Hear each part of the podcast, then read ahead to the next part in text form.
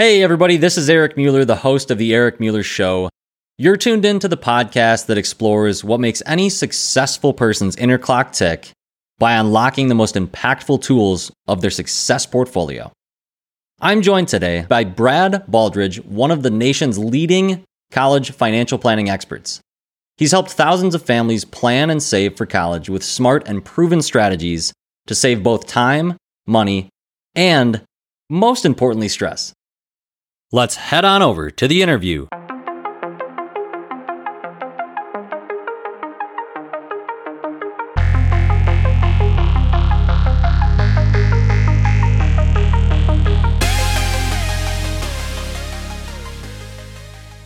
Brad, welcome to the show.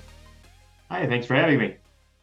Thank you so much for joining us, Brad. And, and really, before we dive deep into this entrepreneurial story of yours and really kind of a unique topic that has not appeared on the show yet re- regarding college planning and the finances about that. We want to know what makes up your success portfolio. So, if you're new to this show, some quick background on this, a way to simply view it is to think about an investment portfolio. Maybe you have a retirement account, maybe you have an individual, you know, stock trading account. Whatever you're doing to advance yourself towards the financial future that you envision, that is how to view the success portfolio for success in life. So, on the Eric Mueller Show, I want to discover how successful people like Brad invest in themselves and build that foundation for their success. So, Brad, start us off. What are some skills or traits, habits or mindsets that make up your success portfolio? I think it's mostly it's the continuous learning, right? Everything that I'm doing is relatively new, didn't exist before, but you need to kind of learn um, things that are in parallel and take what you learn in one area and apply it to the other areas. And so we're not inventing everything new. We're just stealing ideas from other areas in a lot of cases. Um, and then just the tenacity of, you know, just staying at it day after day for 20 some years now. That, uh, you know, if you keep working at it, eventually you get there. Yeah, just that continual uh, moving of the needle, so to speak, and the continuous learning. I've heard you know, a few other people mentioned that just to, to never stop learning, never stop, you know, having that desire to just further advance your, your skills, your knowledge base. And, and Brad, kind of a component of the success portfolio that's also equally as important is what is success? What do we define that as? Because it could be, and it, and it likely is a completely subjective term. You know, you can look it up in the dictionary, but that definitely does not paint the full picture for what success means to Brad or what success means to you as the listener or me. So, Brad, start us off as well by by defining success for us and share maybe how it has or has not changed over time for you. Yeah. Well, I mean, obviously, running a business and being able to set your own schedule and all the the glorious, wonderful things about owning a business, you know, that's part of success in my book because you know, I did work in a corporation long ago and I did not enjoy it. And it lasted less than five years. And I was out on my own. But then the other side of that, of course, is you know you know now you're responsible to pay your own salary, et cetera, et cetera. So I think you know when you're first starting out, it was well we got to earn enough to you know make a living and feed the family and all that kind of stuff. But now it's more well we want to do all that and have time off and not just focus on work anymore. Um, I think there's a lot of entrepreneurs out there that you know started off with the hustle and that's not uncommon. But I think success for some needs to be all right, the hustle phase is over. Let's, you know, do it at a more reasonable pace or controlled pace where it's not your life 24 7. You know, weekends off. You know, I don't work on weekends. That's a good thing. Yeah, for sure. I think uh, that's that's definitely you know the perks of of being an entrepreneur and also kind of the the the phases that come with it is you know you can you can gain more freedom in some way and lose it in others. And you know it's just it's probably somewhat of a dynamic piece where you know you might eventually get even more freedom down the road but you got to put in a, a, ton of work in the here and now which could be different than if you're you know an employee or if you're working you know like you said for for a corporation or or some type of business that's not yours from an ownership standpoint. You know you're logging all these hours and that it could be that you have a pretty steady schedule and that may, you know, it's not going to change too much. If you're a business owner, it might, you might change, you know, from day to day, week to week. It might be way more than you want one week and less than, you know, in others. And so, yeah, I think the, the, the topic that you have in terms of taming the high cost of college and really wanting to teach people how to finance college properly. That's really kind of a unique uh, business model. I actually haven't spoken to someone who has that much niche expertise in that area. Had you always A, wanted to be an entrepreneur, and B, did you think it was going to be in this space as far as teaching people how to properly finance college education? Yeah, not not at all. I'm a recovering engineer. So I went to college, got an engineering degree, worked in industry for four or five years, and then got involved in rental real estate when I was pretty young. So at 25, I had like nine or 10 rent checks that I was collecting. And that led me to personal finance, which led me to my CFP and all that, you know, personal financial planning and all that side of my world. And then from there, I got involved in college planning and kind of included that specialty in my business. So it's been a couple of hard left turns in my career and then kind of an evolution over the last 30 years. Yeah, I think, I mean, the finance piece certainly makes sense, you know, from an entrepreneurial standpoint to learn that. Or if you get into, you know, an, an area where you can have an additional degree and have like some, you know, some credibility behind you to take on clients. At, at what point during that time frame did you did you maybe see a problem with people not having enough knowledge about college planning, or, or what what really helped you identify that niche for focusing in and, and zeroing in that business uh, into that exact you know customer avatar that doesn't really know what they're doing and needs your assistance?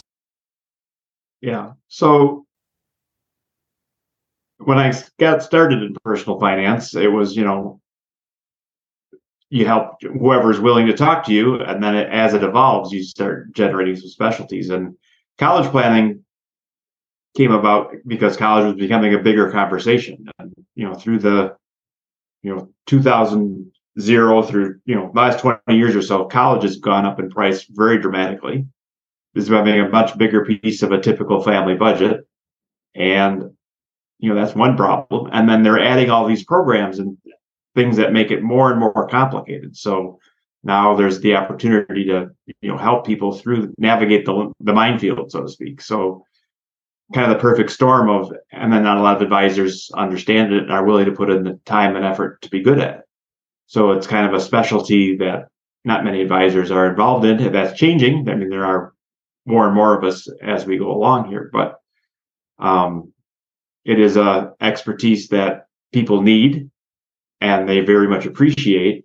And uh, and again, like I said, you know, college is now up to you know over eighty thousand per year at some colleges now, which is insane. And for many families, it's like, well, how do we deal with this? And not all colleges that expensive. Most people don't spend eighty thousand. A lot of people only spend twenty or fifteen or whatever. But for most families, it's again, it's a much bigger nut than it used to be, and it's a bigger challenge.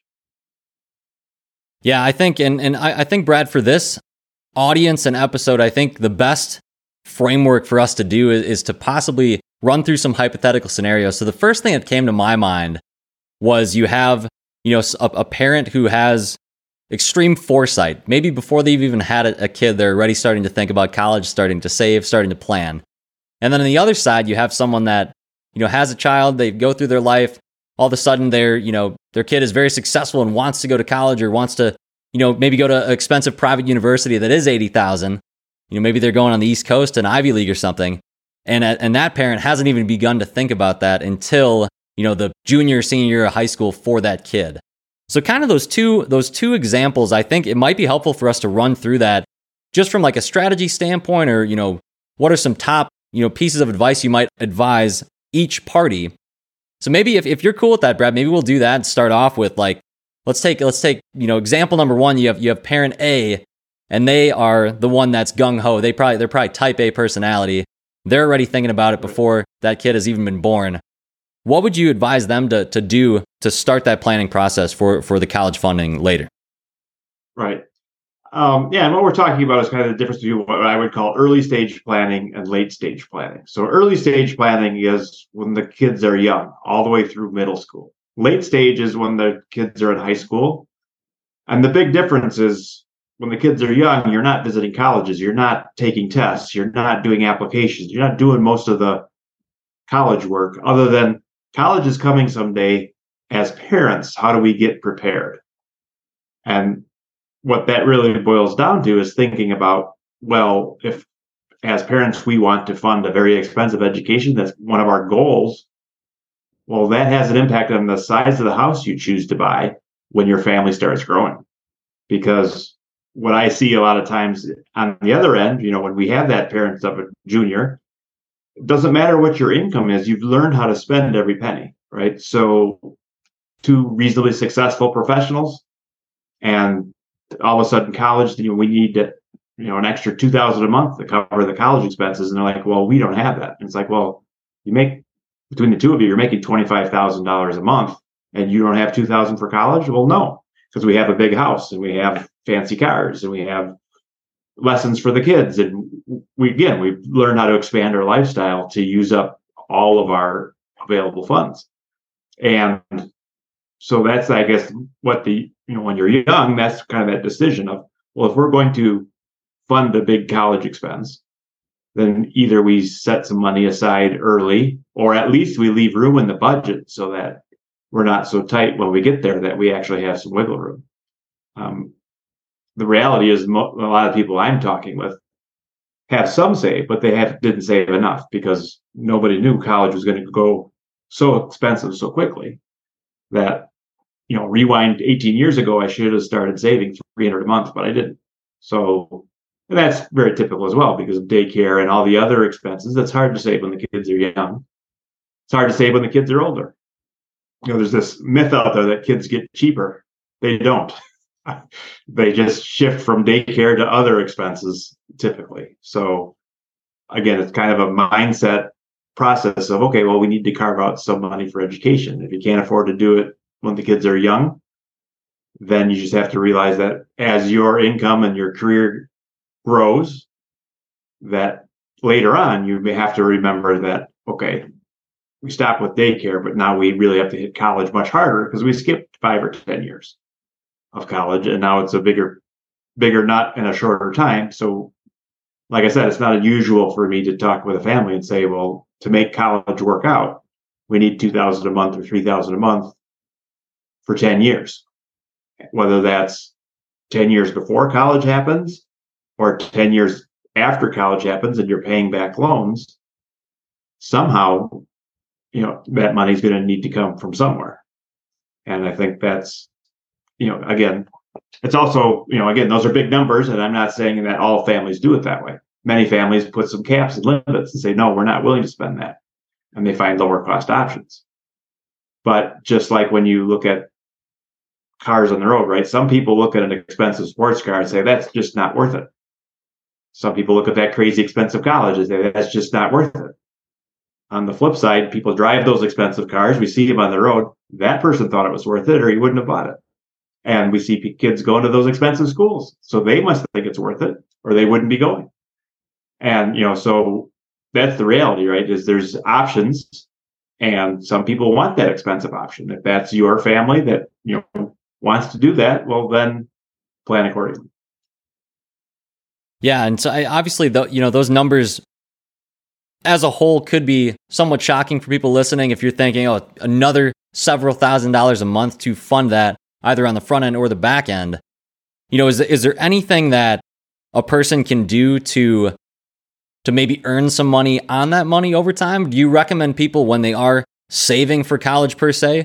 Are we talking about any investment strategies? And you know, obviously this show is not uh, you know, giving financial advice to people per se, but you know, we like to talk about hypothetical situations such as what we just mentioned with someone that's on the early and the late stage of the planning process. But Brad, are we talking about people investing their money and trying to grow it at the same time as saving it, or, or what would you say is a strategy that you see is is pretty common?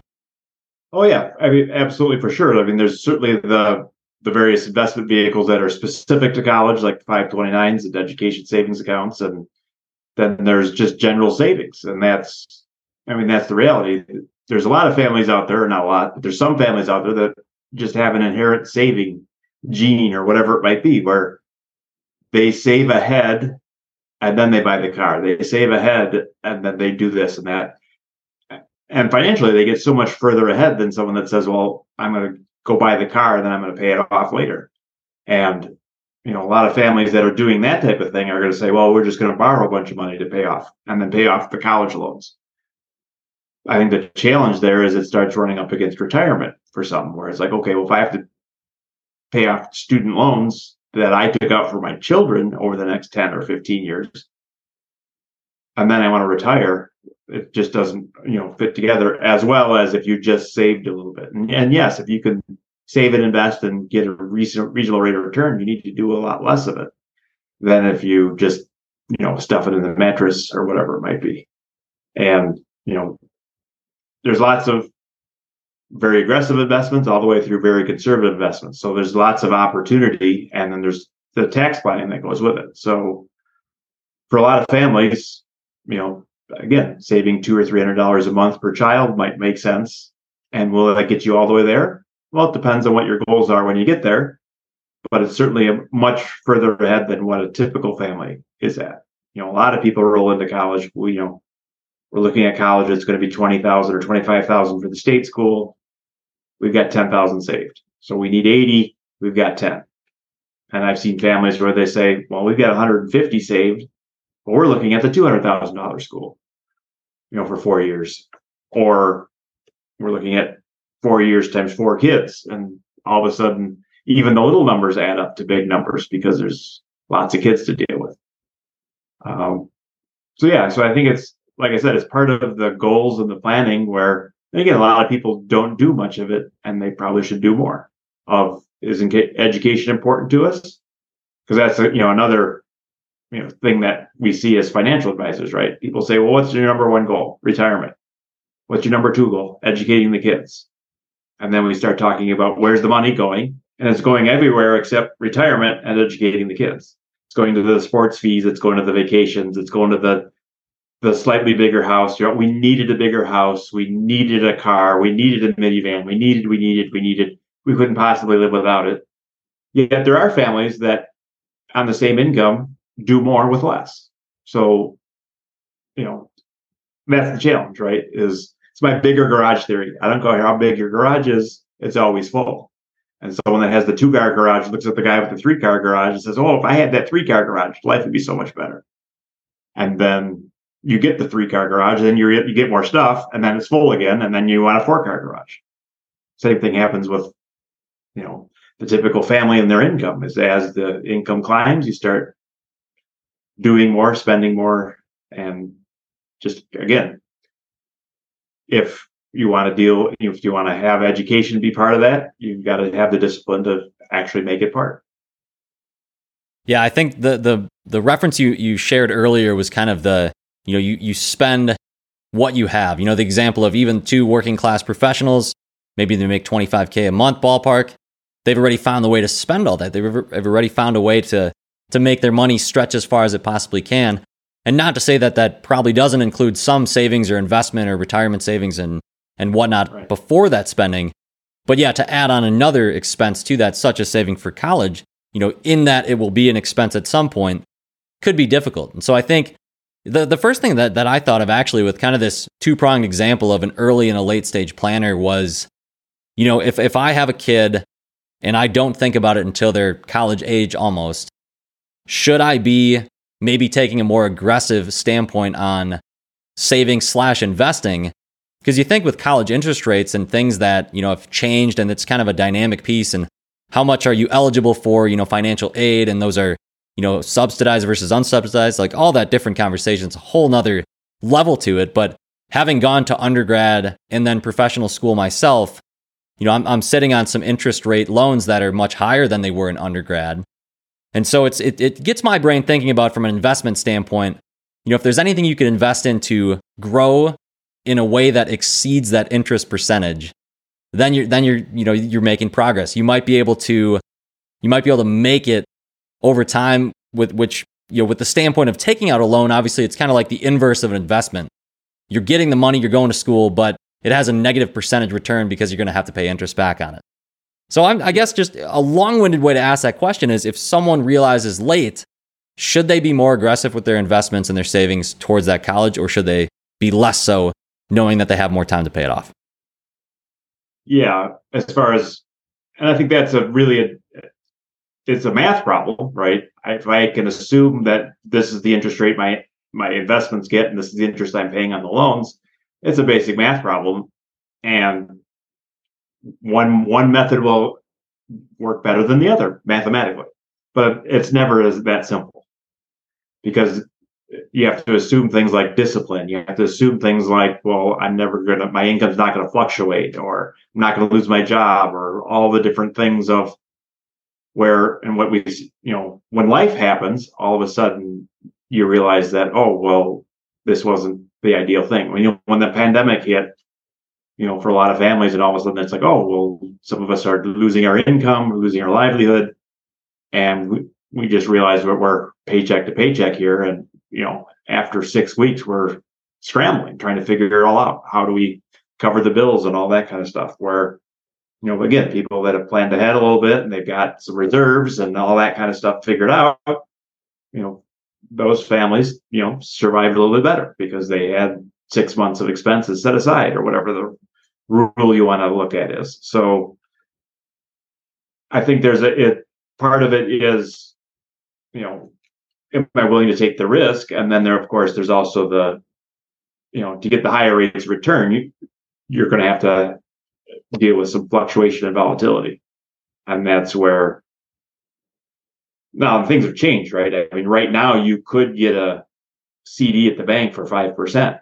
And if you still had a 3% mortgage, well, you'd be better off to, you know, obviously get 5% on the CD and slow pay the mortgage at 3% because you, you get to keep the difference. Now that's, that's rare though that those opportunities are out there.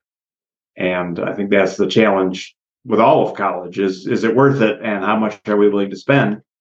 But I think a very good example of that would be when parents start talking about, well, here's what we're going to do.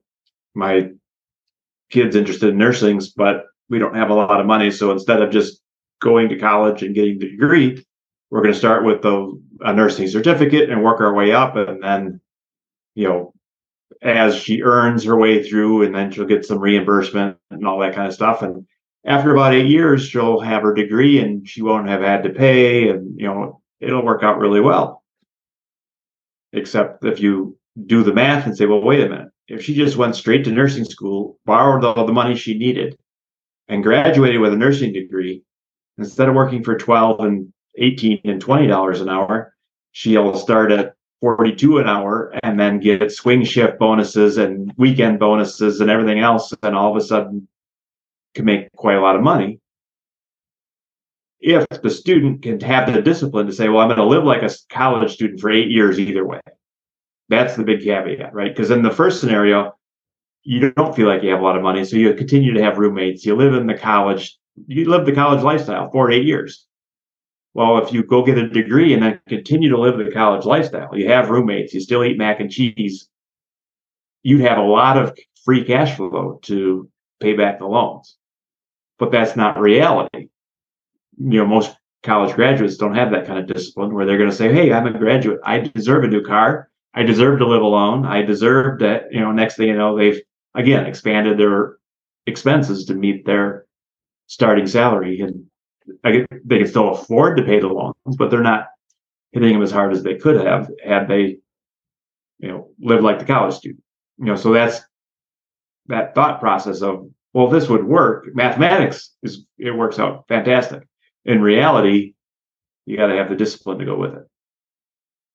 Yeah, I think that's a helpful way to to kind of steer that conversation with, you know, a family that's that's wanting to plan you know, in both those scenarios, you'd be able to advise them on each side of it and the pros and cons of that. But yeah, I think you make a really good point that if you have financial discipline is going to take you far is kind of my takeaway from from that last uh, piece you just shared. And it's obviously easier right. said than done. It's it's difficult to you know, go to school and spend all this time studying and all this money that you've taken out with loans to then flip around and say, okay, now I'm still going to live like that for a period of time, even though you know, I feel the achievement of the degree. I feel, you know, I have the job now. I'm able to, you know, work in the in the higher tier of of you know what I was what I was expecting to be in as far as you know maybe an economic lifestyle change.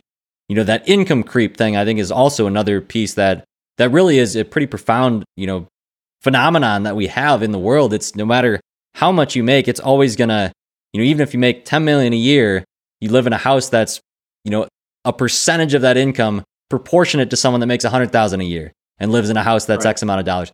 So I think that's kind of one of those things that just kind of the, the thoughts that come to my mind when we're talking about college planning, it it really at its core comes down to can you be financially disciplined? And if that is the case, you can make it work as an early or a late stager. At least that's my take yes. on it, Brad. Do you would you agree with that statement?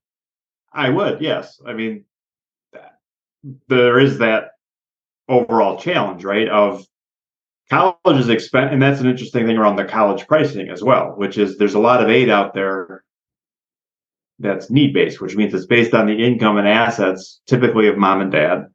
Um, not always. Again, if you have an independent student, once they turn 24 and they're married, and that then they don't have to report mom and dad. But the typical students, you know, the ones that I'm dealing with, are rolling out of high school and going off to college. Um, maybe they have a gap year. Most of them don't, but one gap year isn't going to change anything.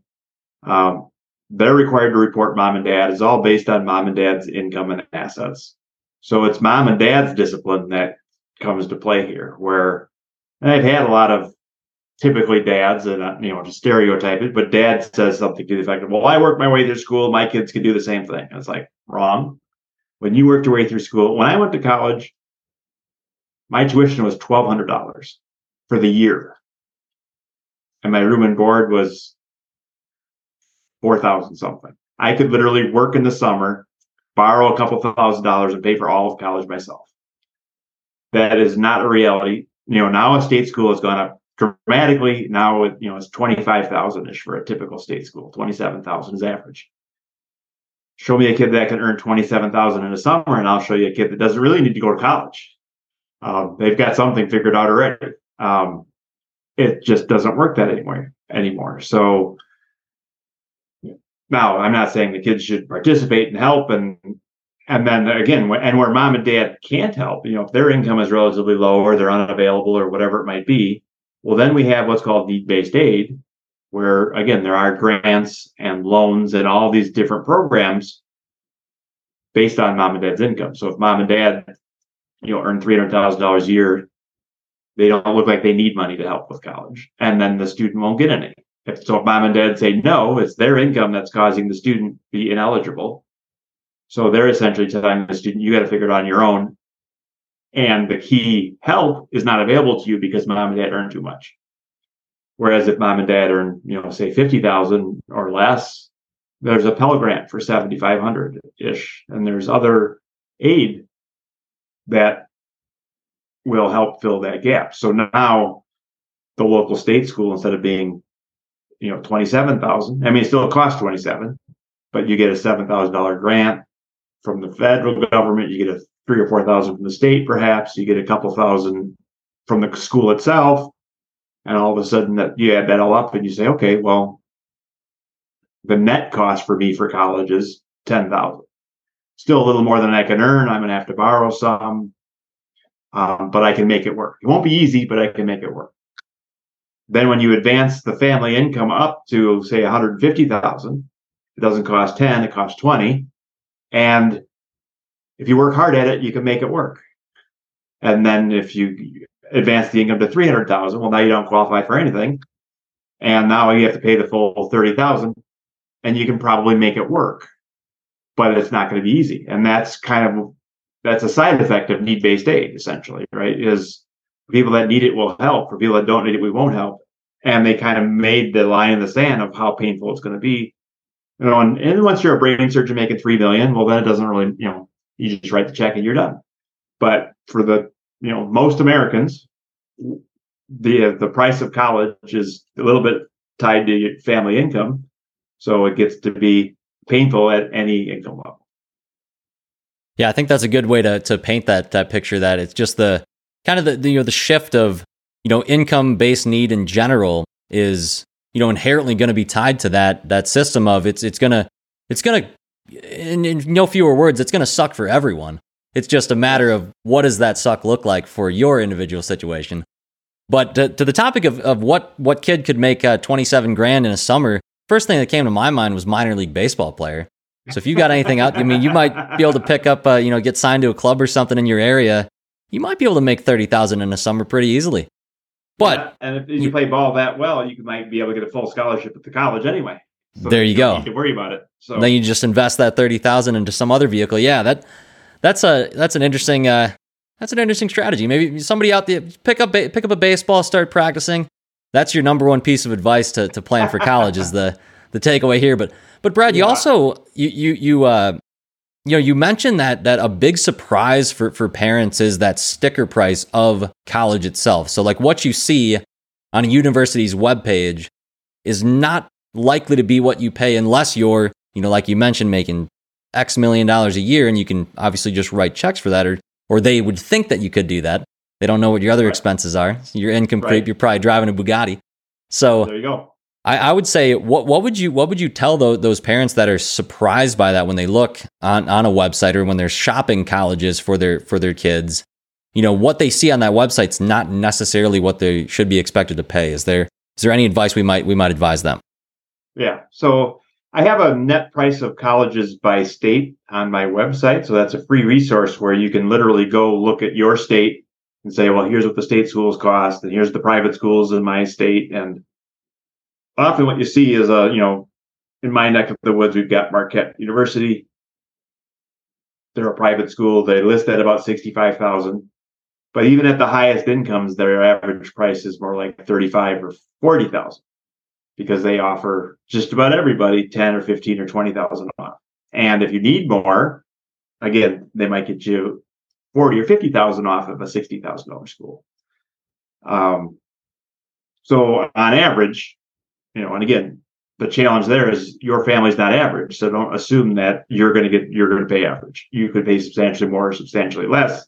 That's the whole college planning process that I help families with, which is once you're there, there's two steps to the process. You want to pay the lowest net cost you can. So it lists at 65,000, but you might get need-based aid, you might get merit aid, you might get both. You might get scholarships, whatever it might be that and federal and state grants. That brings your net cost down to whatever it is. And now whatever's left, how do you pay that efficiently? Now it's well, we have some savings that we do the best we could while we saved it to get it to grow as best we could and how do we take it out efficiently without paying too much taxes and how do we fill the gaps which loans are more economical than those you know get the lowest interest rates and all that stuff and how do we pay the lowest taxes and all the different pieces to again be as efficient as we can in that whole process. And you know it's not a magic bullet. It's not going to make college free for most people but if you could save 10 or 20 or 30 percent on a very big ticket item for most families, it really makes sense to do the best you can and look at all these different areas. Um, so that's again kind of big picture, and that's really important that families work at that through the high school years, and ideally start freshman sophomore year of high school, so you have enough time to figure out the process and learn how it works. Yeah, I think uh, another piece, Brad, that that just kind of popped on my head at the tail end of, of, of what you're talking about there was what value do you place on higher education? So kind of a completely different way to view, you know, the, the college planning, that's assuming we're going to send those kids to college. Have you had discussions with parents that are a little bit uncertain on whether they a want to send a, their kid to college, whether their kid is actually interested in going to college? Trying to tease out because I think a lot of the listeners have you know, a fair amount of education from a traditional standpoint. And not to say that there's not value in it. I think there's immense value in what traditional education does in the forming of your personality and your habits and just the way you live life. But there are a lot of things that we don't learn in a traditional educational standpoint, such as, you know, oh. finance is a pretty big piece of that, to be honest. So you have a high school kid that's getting ready to go to college. They're going to sign on the dotted line to take out X amount of thousands of dollars in loans they honestly really don't know what they're doing at that time. So I don't oh, think absolutely. that the, the ramifications of that down the road.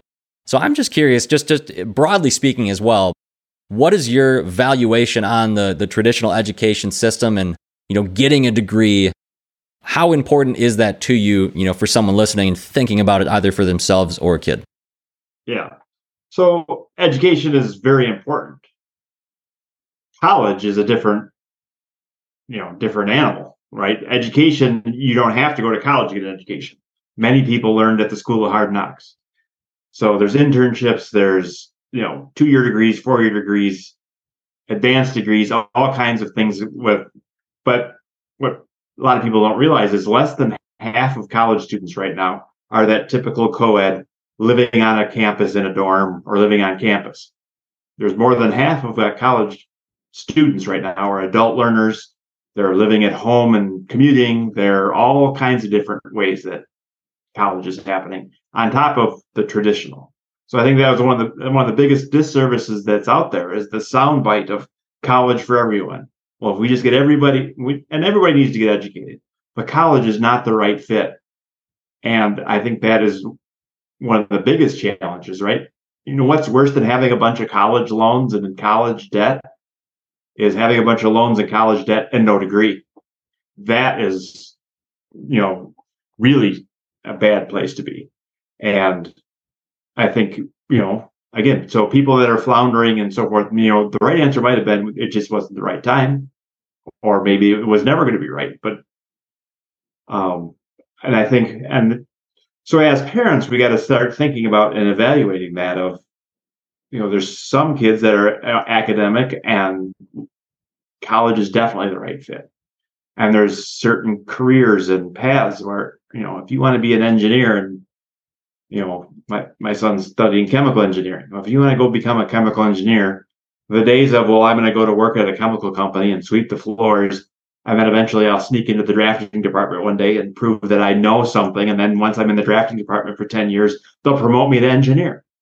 That used to happen. It doesn't happen that much anymore. So now you're probably best off to go to college and get a, you know, get a chemical engineering degree. And that's where you start you know nursing and elementary ed and a lot of so there's all these careers that require a particular education. And there's another interesting thing right where there is a whole bunch of careers where there is not a corresponding degree right? If you want to sell mri machines what degree do you need for that? You know and again that's where a lot of the history majors and english majors end up is in sales or in management or all you know. And again and a lot of people do hard you know like myself do this hard left turn where they go get a degree they either never use it or they use it for a few years and then they change career paths and and do something different. So it's a it's something that you really need to think about and you know spend some time on. And i think you know again i think lots of people are lucky when they have a kid that's you know my kid's been taking things apart. He's been an engineer since seventh grade and we know it. And it's easy and he loves it and he wants to do it you know or the computers or the nurse or the teacher or whatever it is, right?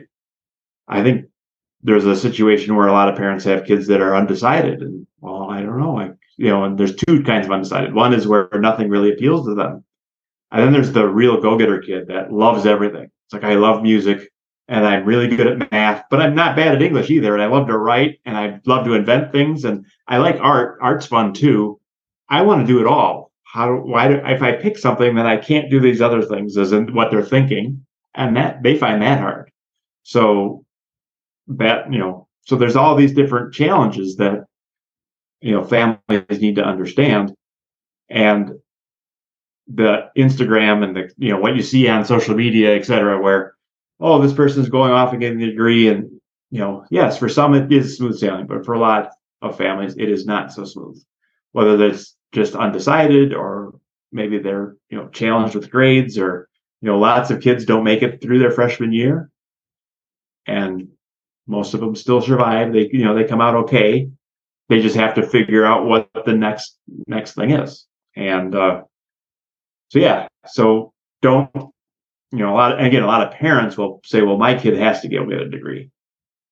It's like, yeah, okay, but be careful because it may not work out. And then, what's your plan B? So, um, I think that's you know again another part of the puzzle for many families. And now you know again families that have you have multiple kids. You know I don't know if you do or not, but I have multiple kids and they're they're different, right? What works for one doesn't work for the other, and that's you know that's reality.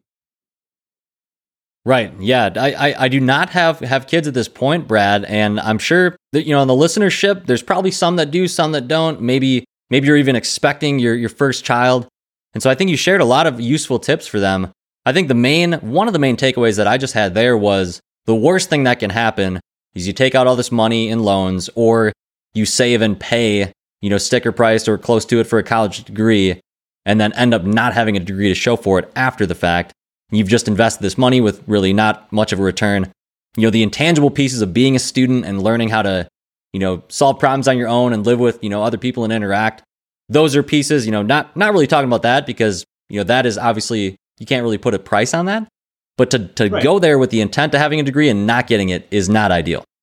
Right. And right. And if you start thinking philosophically, you know, you can go get a bunch of young roommates and go off and do your thing. You don't have to be a college student to do that. I mean, it's common when you're a college student to do that. But you could do that and be an intern somewhere. You could do that and just have a job or whatever it is. So those opportunities are out there. It's not as clear, right? It's one of the nice, you know, a lot of parents really like college because, well, they've got their own police force and they've got rules around drinking and drugs and they they house them in something that's reasonably safe and make sure the doors are locked and you know so it's not from you know safe at home with mom and dad to completely out on your own it's kind of a a springboard you know kind of a smaller step and then off to the real world and you know and I, myself as a parent I, I see that and appreciate that um, and that's one of the reasons college is so expensive too, is we want those services. We want, you know, the police force. We want the, you know, the mental health facilities and the the physical health facilities and the workout rooms and the social stuff and all that stuff as part of the college experience. You know, colleges that don't have it have discovered they can have a hard time competing. So that now most colleges have all that stuff. And that's no accident. You know, as customers were demanding it, and then we're unhappy because we have to pay for it. For sure. Yeah. And and I think one other piece, you know, kind of as we're getting towards the tail end of our, our talk today, Brad, one piece that I thought of that was kind of kind of a silly example, but it popped into my head. You I don't know if you've ever played the game of life, that little board game with the spinning wheel. You know, you move around the board, you select a career. One of the first things it makes you do is decide if you're going to go to college or not. And I always think that's a funny way to start that game off because then you do find very quickly, no matter how old you are playing the game, that there are certain careers that they have in the game. You cannot do them if you don't have a college degree. And like we were talking about earlier, you know, a chemical engineering degree, you know, probably required to be a chemical engineer these days. If you want to be a physician, you probably have to go to med school. You know, I mean, it's like the, and not probably, you know, we're speaking, you know, with a, with a with a funny undertone here, but it's like that that is a reality that if you do know that you want your kid to do, you know, their due diligence in choosing a career, some of them are going to require a degree. So you really want to have those conversations about how are you going to pay for this? And that's where a guy like Brad Baldridge comes in. The founder of tamingthehighcostofcollege.com is his website. Brad, thank you so much for coming on the show today and, and sharing all these insights. Really cannot thank you enough for that expertise. If someone wants to reach out to you and learn more and connect with you personally, what is the best way for them to do that? everything is at the website. So tamingthehighcostofcollege.com. There's a contact us. There's a phone number. Um, you certainly can send us a message or even schedule an appointment. There's somewhere. There's some Calendly links and that type of thing as well. Sounds great. Well, we'll tag that all on the show notes there. And Brad, again, thanks for being a guest today. We'll look forward to following your journey and we'll keep up with you soon.